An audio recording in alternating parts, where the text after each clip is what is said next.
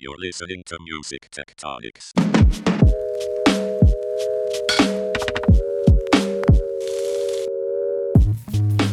Welcome back to Music Tectonics, where we go beneath the surface of music and tech. Your host this week is Tristra Newyear Yeager, Chief Strategy Officer at Rock Paper Scissors, the PR firm that specializes in music innovation and music technology. Hey everyone, I'm talking today to Kim Bingham, who is the founder and CEO of Monstra, Monstra d'Arte. Did, did I get that right? Are you CEO, Kim? I am. I'm founder and CEO of my proud baby, Mostro d'Arte. Mostro d'Arte. There we go. And uh, it's it's an art monster, correct? Yeah, Mostro d'Arte is the art monster. Absolutely. Every all of us need more art monsters in our lives. So before we talk more about um, Mostro d'Arte, I would love to talk to you about your background because it's absolutely fascinating. So you started off as an artist and more specifically, and I hope I'm getting this right, you started off in ska. Tell me more. Yeah, so that was actually my um, that was the beginnings of the, my musical journey in college, and uh, so we, me, mom, and Morgentaler is at the roots of my musical journey. So that was the name of the ska band that um, I helped to form in Montreal um, out of school. And uh, we quickly, over the time that the band was uh, in existence, which was pretty much like from the late 80s until the mid 90s. I know I'm I'm I'm aging myself here, but I am a very proud, vital, vibrant Gen Xer um, wear that label proudly. Um, and so, yeah, we became a we became basically a hot ticket as a live band, sort of in the Red Hot Chili Peppers Fishbone sort of way. And um, along our journey, became a legendary live band as voted top band in Montreal for years and years and years in a row. And basically, we have a kind of like a cult status in uh, in our hometown. So that was the start. Um, I left the band to pursue my uh, independent career under the alias Mudgirl, and that was sort of my grunge and sort of the grunge era um, Kim Bingham phase. Uh, and uh, that was sort of when I got really introduced to the larger music industry labels were interested in signing me out of the US and out of Canada. And um, that led to me touring in the US um, as part of a all female tour called Lilith Fair. I mean, I'm really going back now, but. Um, this is great. Yeah, it was good times. And I mean, I feel like it's yesterday. And yeah, and so I, you know, I've I've had the experience of um, of like being the artist uh, courted by the major labels, meeting all the top people at the time, whether they were like, you know, my lawyer was like Radiohead and Nirvana's lawyer, and I met with the people that work with Katy Perry and Alanis Morissette and all of that, and I stayed happily independent actually. Uh, in the end, um, which can, is, can I ask you, yeah. how was that decision making process for you? Were you just such a did you just did you have this sort of intuitive feeling like this is the direction I need to go? I need to steer my own ship, or were there some events or conversations that helped you understand? I think I need to have control of this. Like, what was that decision making process like? Well, I mean, it was really it was a super exciting time. Obviously, it's always great, you know, when everybody wants you. Like I used to sing. Um, but uh, you know, then I'd look at I'd talk to my fr- friends, musicians who were signed, and they just seemed really unhappy. Oh man! So nothing worse than so, getting what you want sometimes. yeah, like they felt like they were misunderstood, and they're sort of like you know, and then the rights that you give up. Um, I'm I am a person who have always read the fine print on everything. So, um, you know, understanding what you're giving up. Uh, when you started off independent, uh, I started off in a DIY, basically punk ska band. Like it was, I was like, you know, punk rock DIY. That was me and Mom Morgentaler and my ska roots were all that. And so, um, when you know that you're going to be giving up a lot of your rights signing to a label and yet you know the other path as a diy artist um, and at that time being a diy indie artist was still like a really viable financial career you know when you knew that the attention was on you it's like well why do i need to sign all my rights away when i can fill a club and like tour and pack clubs myself and sell, you know, it was CDs at the time. So uh, it wasn't actually a hard decision. And I mean, I've stayed happily independent ever since. I've collaborated with labels, having my albums, you know, certain records that I've done licensed to major labels, but, uh, and that's great. Um, but, um, I, you know, I, I'm, I'm glad that I stayed independent. That's really fantastic. Thanks for sharing that history with us. It's also, I mean, if I may be so bold, I think as a woman, it's a delicate decision to make sometimes because there are many people who have ideas of how women should be, and you have your own idea. Um, and just some of the management you mentioned makes me think, you know, that would be an interesting study in contrast if you're coming from a very outspoken world. Um, like I know some other uh, really powerful female ska voices that you know were very uncompromising in their statement of who they were and what they were going to do, and I could just see compared to some of the other models of feminine being in the music industry, that could really stand out as like, wow, this is different than how I see myself.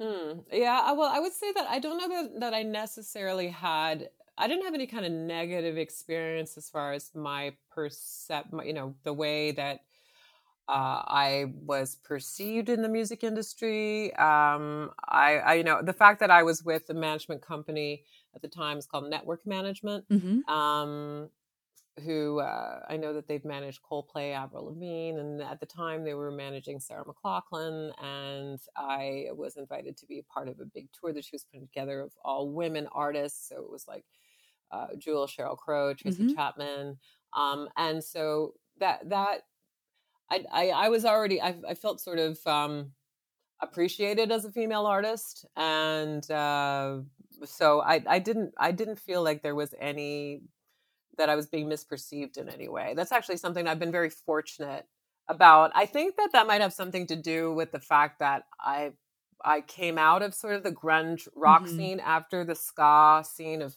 Me Mom and Morgentaler and you know being part of the punk rock DIY scene. Um, women are pretty, you know, you you like you're a rock chick, like you're pretty, you know, you you've you know you got yeah. So yeah. it's it's not um there's no pop wave thing going on and that kind of stuff too. But I have to say, later on in my career, when I did work with Nelly Furtado as her guitar player and backup singer. Um, I did see how hard, and uh, if we're talking about pop waves, which I don't, I wouldn't put Nelly in that category. Yeah. I think that she's a fabulous artist.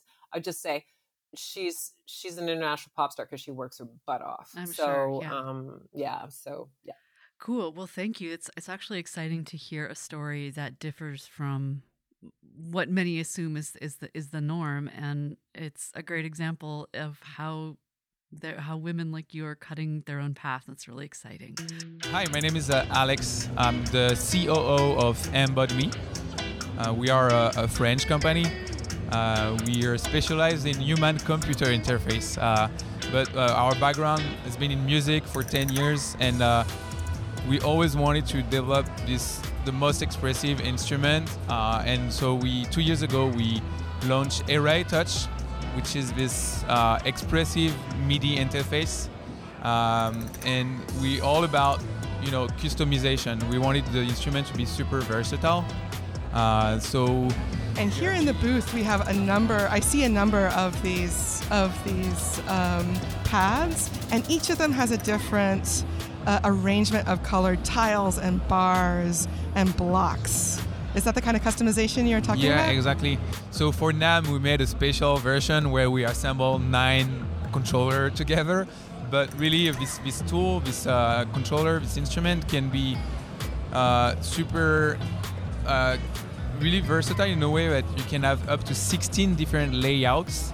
A layout being just a scene, a visual that can hold like a, a grid, a keyboard, or faders elements uh, there's a software that comes with uh, the hardware where that allows to create your own interface. It's really about building and customizing your own interface the way you need it, whether you're in the studio and you're more like a composer or sound designer, and you need to work on the expressivity uh, and push the, the expressivity of your creation forward but it's also super brightful. You can customize the color, the animation, and on stage it really looked, you know, so great. it can really become part of the performance. Yeah. Wow. What were you hoping to gain from coming to NAMM this year? Well, obviously connection. Uh, we started the, and launched the product on Kickstarter two years ago. It's been really uh, successful since, but uh, obviously, like many consumer electronic company, we had issues with the supplies. Oh, of course. Even more as a startup. but uh, now we're ready. We finally are stock, and so we we've uh, sold about a thousand units of this product. But now we're ready to expand, and uh, you know, we uh, in the U- the US being our big market, um, we only have a, a great store in the US, which is Perfect Circuits. Oh, But we're looking to expand, find more store, more about that. distributor worldwide, and yeah, expand and connect with obviously musicians. What's the most exciting thing that's happened at NAMM to date? A lot of stuff. uh, well, actually, I real yesterday we had the visit of a customer, uh, which I didn't know was the film composer for Avatar. What? So I was quite. Uh, I sent that the, the, the, to all the team in France. They were super excited, uh, knowing that our instrument was used to, the, you know, make the biggest film score for last year, maybe. Wow. so yeah, that's cool. Exciting to know that the tool you spent like five years developing is being used by amazing artists like that. It's, that's a great story. really cool. Yeah. So, thank you very much. My pleasure. Thank you. And now back to the show. Well, so you you had this incredible career as an artist. How did you start thinking that you might be drawn to a different kind of creativity or other activities in, into entrepreneurship, running your own company? Like how did how did that begin? I think that's uh, creating Mostro d'Arte and wanting to form this startup is really a natural evolution of being an independent artist and having my own quote unquote indie label that uh, was putting out my records, you know, m- uh, managing the budgets, putting together the tours, doing the production, all that.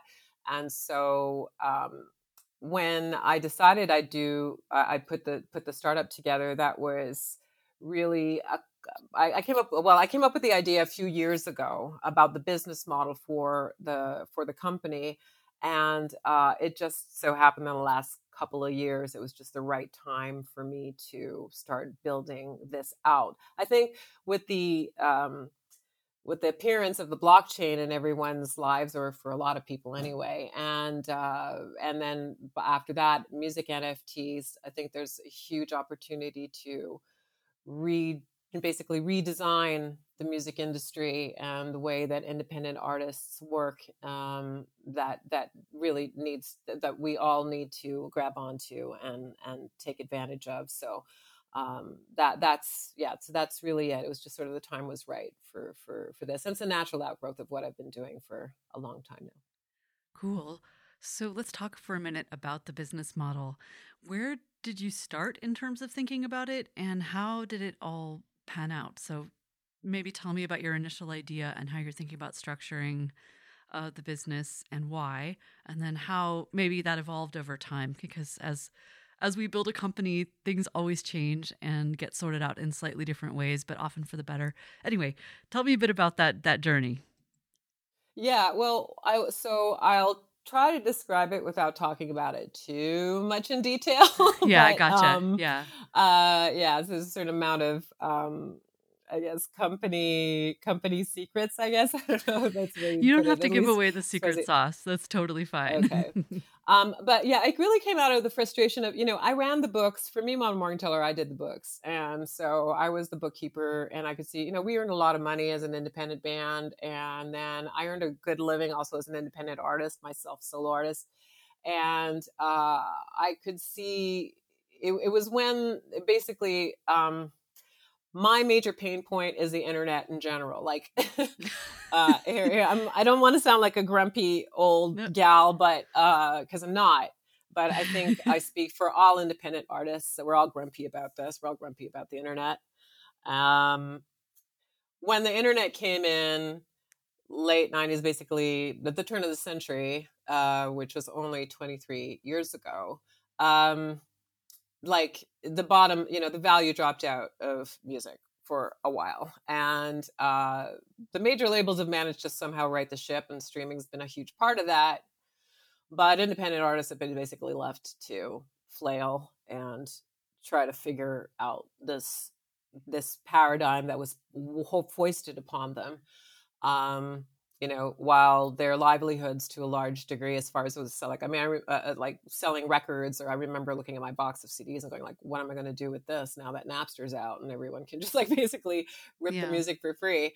And so uh, this is the main pain point that I'm trying to resolve is like the economic problem of the internet for independent musicians. So, um, you know, I'm I'm it's it, it frustrates me to see my colleagues, uh, fellow independent musicians, struggling financially in a paradigm where they do not, uh, overall, where they do not get paid what they should get paid for the work that they do. And uh, this is where I am hoping that I'm, I'm, well, I know that the business model that I have is a solid one. Um, I, you know, I am finishing a master's degree in wealth management, uh, where the thesis is on how NFTs are changing the business model for musicians. So there's a lot of study going on as far as uh, financial models uh, from an academic perspective on how musicians run their careers and then in the history of the music industry where the values really are so the idea with Mostro d'Arte overall is it's it, it, without i'll just say it's supposed to be an i'll give it i'll say it this way it's supposed to be an all-in-one platform that gives that where the artists get the majority of the revenue that the company makes for the work that they put out for the work that the artists put out so um, whether it's streaming, the marketplace, or crowdfunding, like the artists all just the artists can just come to this one place and do it, do everything there. So that's really the concept of Mostro d'Arte. And uh, for myself as an independent artist, it's the platform I would have wanted at the beginning of my career. I mean, I've done well in my uh, career, uh, but uh, I would really like everyone that's an independent artist and that's got a thriving community following them to also do well. And the internet just doesn't support that right now. That's really important. That I think to one of the most interesting things you said was all in one because I feel like artists, even those that are very open to Web3 or NFTs, are being sent to all sorts of different places. And it's so hard, not only for the artist to keep track of what's going on, but to bring the fans to all the places they need to go. Um, you know, even with things like Linkfire and, you know, uh, having a, a website, et cetera, it's still, it just feels like there's so much effort and there's so much friction to get people to go to the right places at the right time to do what you need them to do. Exactly. Yeah. So yeah, this this is uh, sort of like a it, it reduces the friction in the creative economy for an independent musician. This this model of Mostro d'Arte does, and I'm working on building it out in a way that um, that's it's going to be it's it's slow because the regulations around specifically NFTs and Mhm. how that could affect the marketplace of the platform is a real uh, you know that's an ongoing conversation internationally. And uh, so it just makes sense to build the platform out brick by brick, really. So I've got one first product I'll be putting out soon, um, which is the NFT of the uh, mascot of the platform.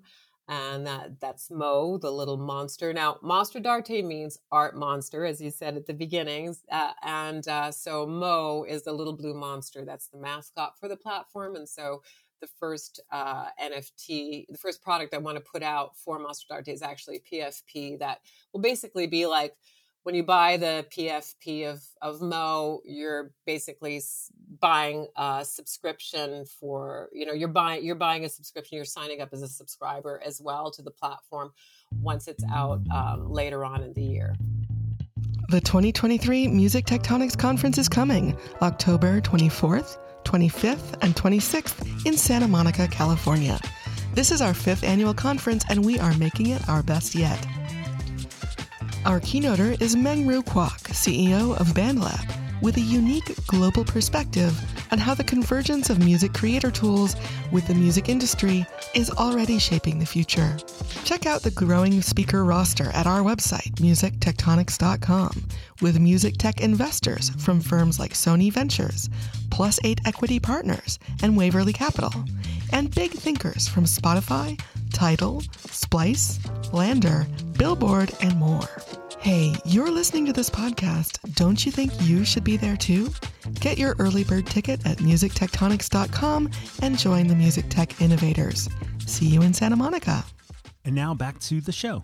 I think it's so fascinating that you are all at simultaneously weaving all these academic studies of regarding wealth and um, economics, personal finance into, um, I mean, alongside launching a, a music project, which is very uh, impressive to put it lightly.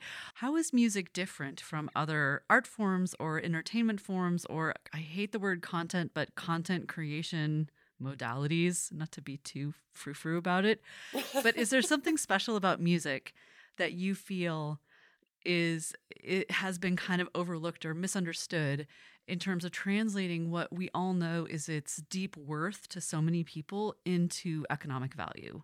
And you can speak abstractly. Again, I'm not asking for secret sauce here, but I'm just curious what are your what are the what are the more philosophical underpinnings or thoughts you might have about that? There's some really interesting conversations to be had around the value of music and then if we talk about the different modalities or the different um, delivery systems or ways of sharing music. So and digital seems to be actually in some ways it's it's the worst. What, what makes in some ways it's, it's, the, worst, worst? yeah. Be- well because it because it when music becomes it seems to be when music becomes ubiquitous it loses its value. And that doesn't make much sense. So the internet has made music ubiquitous and then it's also kind of stripped its value away then you can talk about community the star power of the artist or the enigma of the artist and all of that and the rest of that sort of we could use the term again secret sauce but um, i'll give an example of what i'm talking about. Okay so i like to uh, in my research uh, overall whether it's for probing out the pain points uh, for Mostro d'Arte and, and trying to resolve this problem of the internet for musicians while I'm building this platform, or whether it's just in the framework of the academic research that I'm doing for my master's thesis, I'm going in and talking to record shop owners. Okay, and so I'll be passing by a record shop. I'll, I'll come. I'll go in and I'll talk. I'll talk to uh, the the person, the, the people working there, and ask them about vinyl, vinyl market, local artists that might be, you know, who are the artists that are doing vinyl, uh, what's their experience in vinyl. And so I had a really interesting conversation just a couple weeks ago with a record shop owner who said, you know, he was uh, trying, he was, he was in the market to buy this vinyl that was ultra rare of this old soul record that was like a Japanese pressing. You can listen to the record on Spotify all day long, no problem but the vinyl was worth two to three thousand dollars. So, you know, like because it's rare and there's only one. So it's the physical object that's worth a lot of money. But then of course you can listen to it on Spotify for free. Where there's there's some sort of interesting conversation to be had there about the value of the physical object, the physical representation of the music, uh, or delivery system of the music, and then the digital one. And then there's also the conversation around NFTs and the value of in the fine art market of NF visual art NFTs and then the value of music NFTs, which is completely different. So, you know, I see artists that are putting out music NFTs for five bucks, three bucks. Well, we're back to the same thing of music basically not having much of value that way. Whereas, you know, Beeple or BAYC or whatever, all these uh, other NFTs can be in the hundreds of thousands or tens of millions of dollars. And there's got to be some correlations that have to be made between the fine art market and NFTs, visual NFTs, and music NFTs as well. There's like, there's a lot of conversations and deep thought that needs to go into how to basically probing the value out of uh, out of these delivery systems to raise the value of the music, to raise economic value of the music. I think we're getting there, and I think it's only going to be by trial and error, really. Um, there's the other point also of when you're um, marketing in general uh, to the public, are you marketing to everyone at a lower price or are you marketing to a small group at a higher price? and I think that that's also another conversation that you know I think a lot that we're already having um, in general in in media industries. But um, anyway, those are the three kind of points that I find really interesting and finding the correlations there to try to figure out what model uh, well I, th- I think i have some strategies in mind already that i don't want to talk about yet because mm-hmm. i'd like to try them out on the marketplace yeah. um, with um, the you know the music nfts and products that and different kinds of collaborations and physical objects uh, limited edition physical things you know uh, whether it's vinyl or limited edition collections of uh, i'm talking about like sneaker collaborations with with hip hop artists and things like that, like different ways of marketing product um, that seem maybe more exclusive.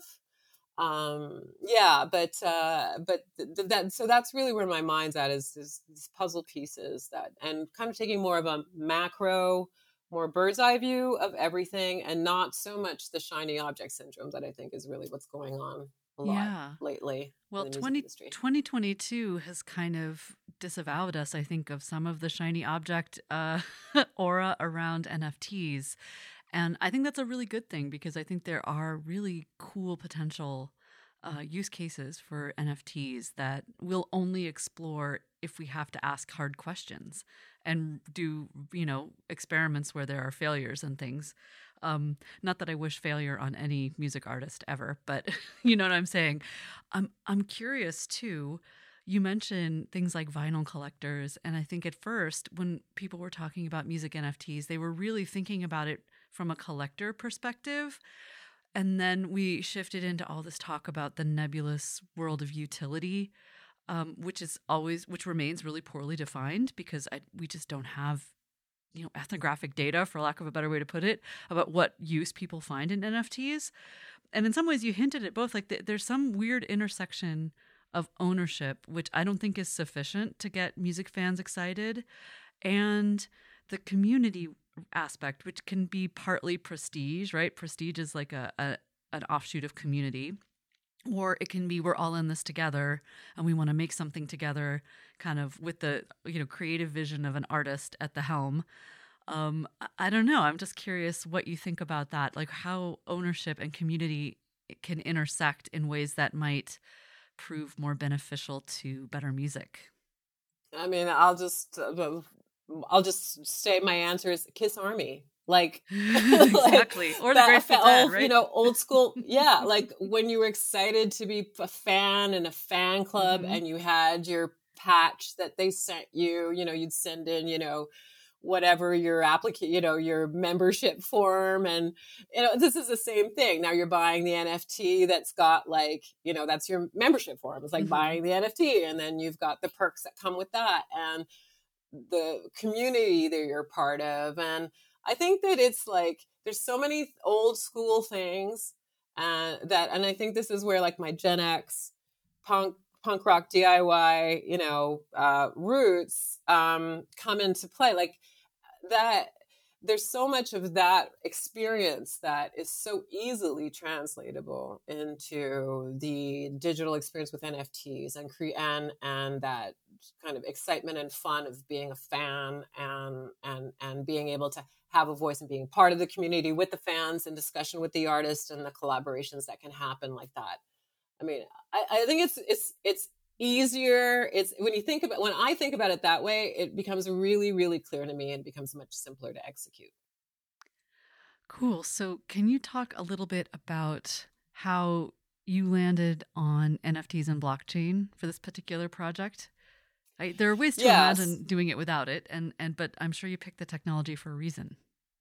I did. So the reason, the main reason, is because it's proven to be, at least currently, it's uh, it's as far as products that artists can sell, it's got the largest profit margin, okay, but potential profit margin of any product that an artist can sell. You know, otherwise artists are mainly making their money either playing live or licensing, right? Like, like that's where a lot of a lot of income is coming in.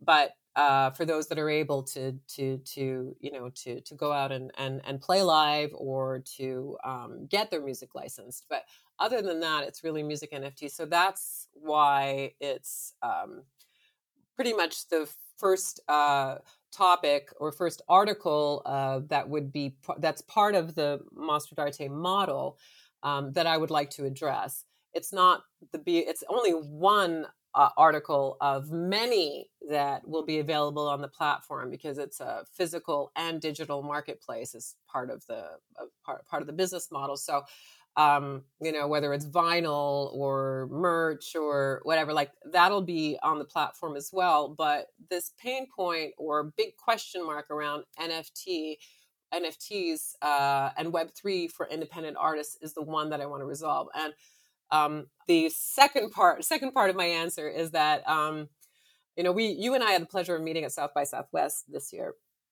And uh, at South by Southwest, I met a lot of independent artists, and everyone I spoke to, when I would mention NFTs, their eyes glossed over, like they just, oh man, like, yeah. And I also, um, I also led a group of uh, independent artists that would meet on Zoom every couple of weeks as part of Patreon. I'm on Patreon as well, and so it was a bunch of Patreon singer songwriters on Patreon that I'd meet with, and we were a group of about fifty uh, when I'd mention NFTs on the calls, they'd, except for one, they'd all go, nope.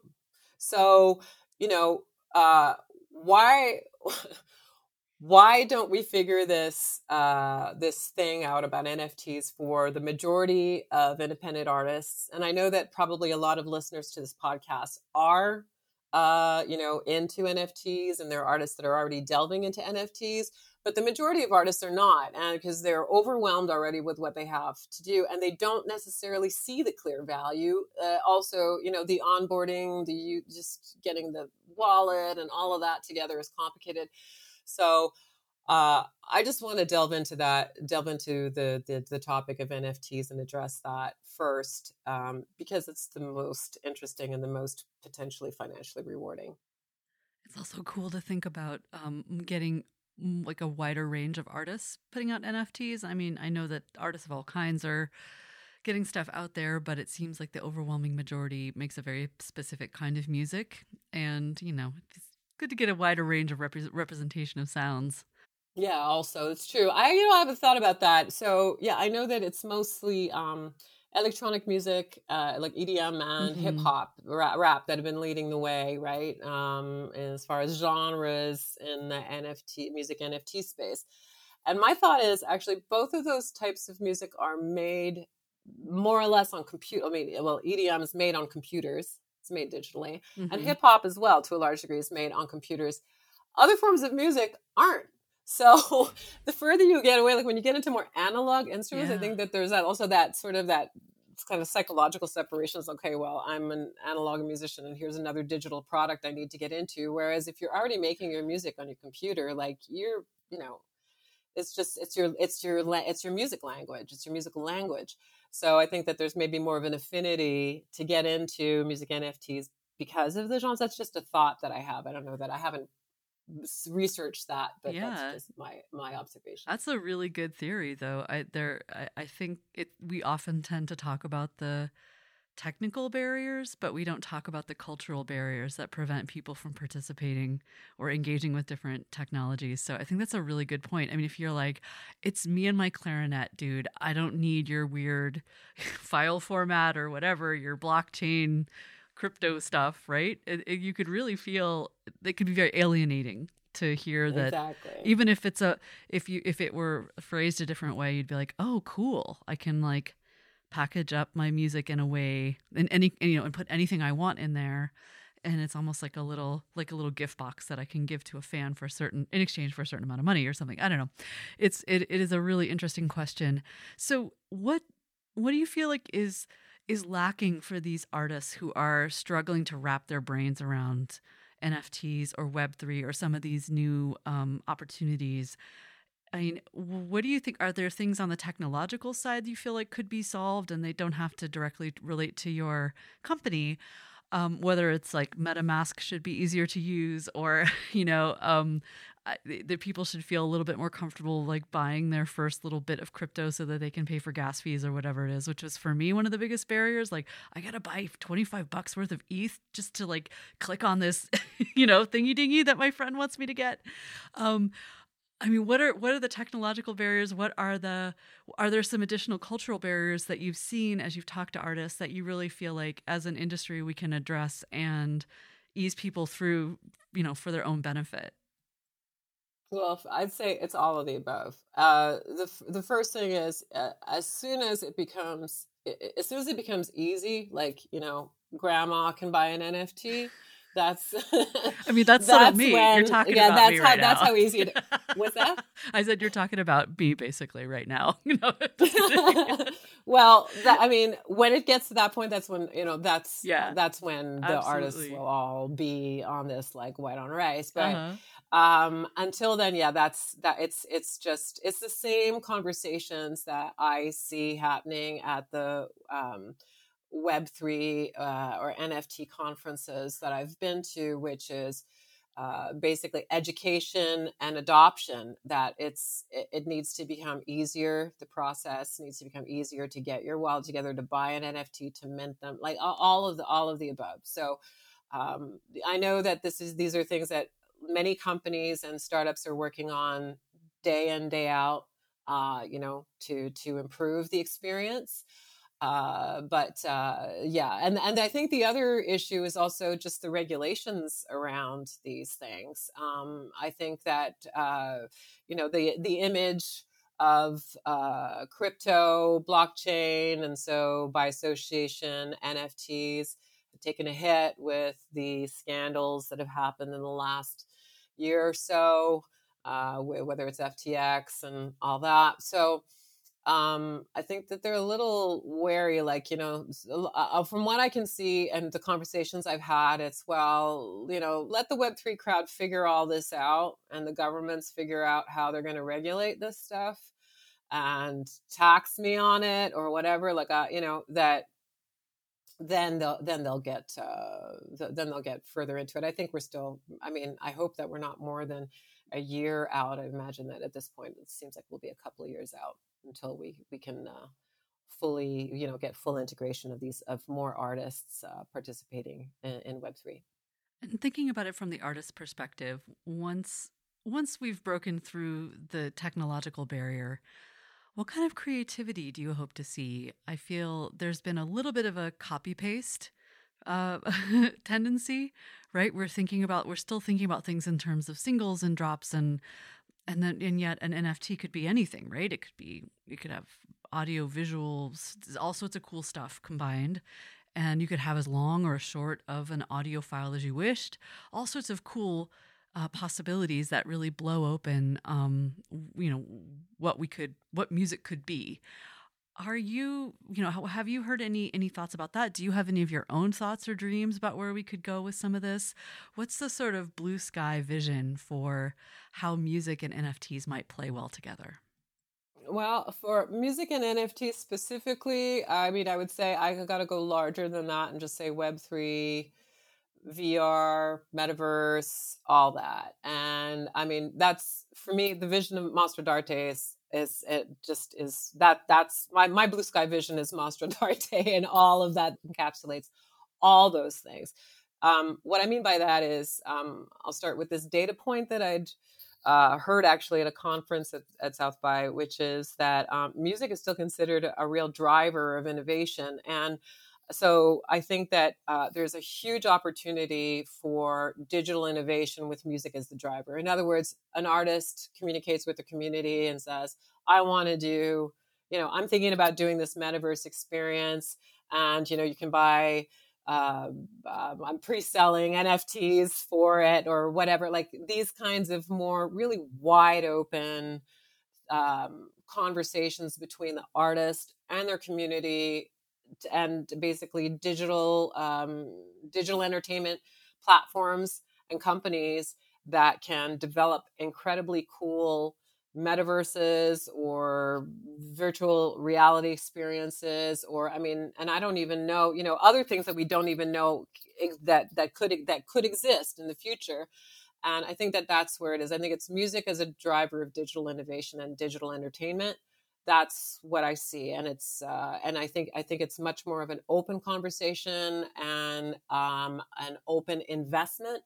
Uh, also on the financial side, from third parties, investors, fans that can all participate to create these works uh, and experiences around an artist piece of music or album or whatever and uh, I, I, think that it's that that's what I see as a much more collaborative, innovative sort of paradigm, and where the artist is really um, because of the blockchain and the transparency that can come along with redesigning a whole new business model for independent artists, not just because of the blockchain, but just basically like really just being more transparent in general, blockchain or no blockchain, whether it's Web two or Web three what this is where the artist could be at the center of being the also the economic driver and be earning more money for the work that they do.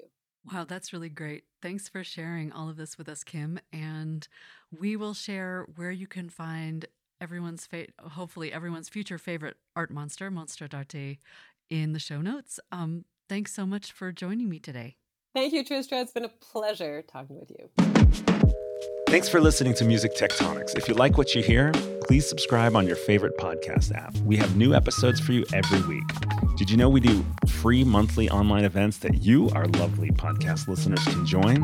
Find out more at musictectonics.com. And while you're there, look for the latest about our annual conference and sign up for our newsletter to get updates. Everything we do explores the seismic shifts that shake up music and technology, the way the Earth's tectonic plates cause quakes and make mountains. Connect with Music Tectonics on Twitter, Instagram, and LinkedIn. That's my favorite platform. Connect with me, Dmitri Vietze, if you can spell it. We'll be back again next week, if not sooner.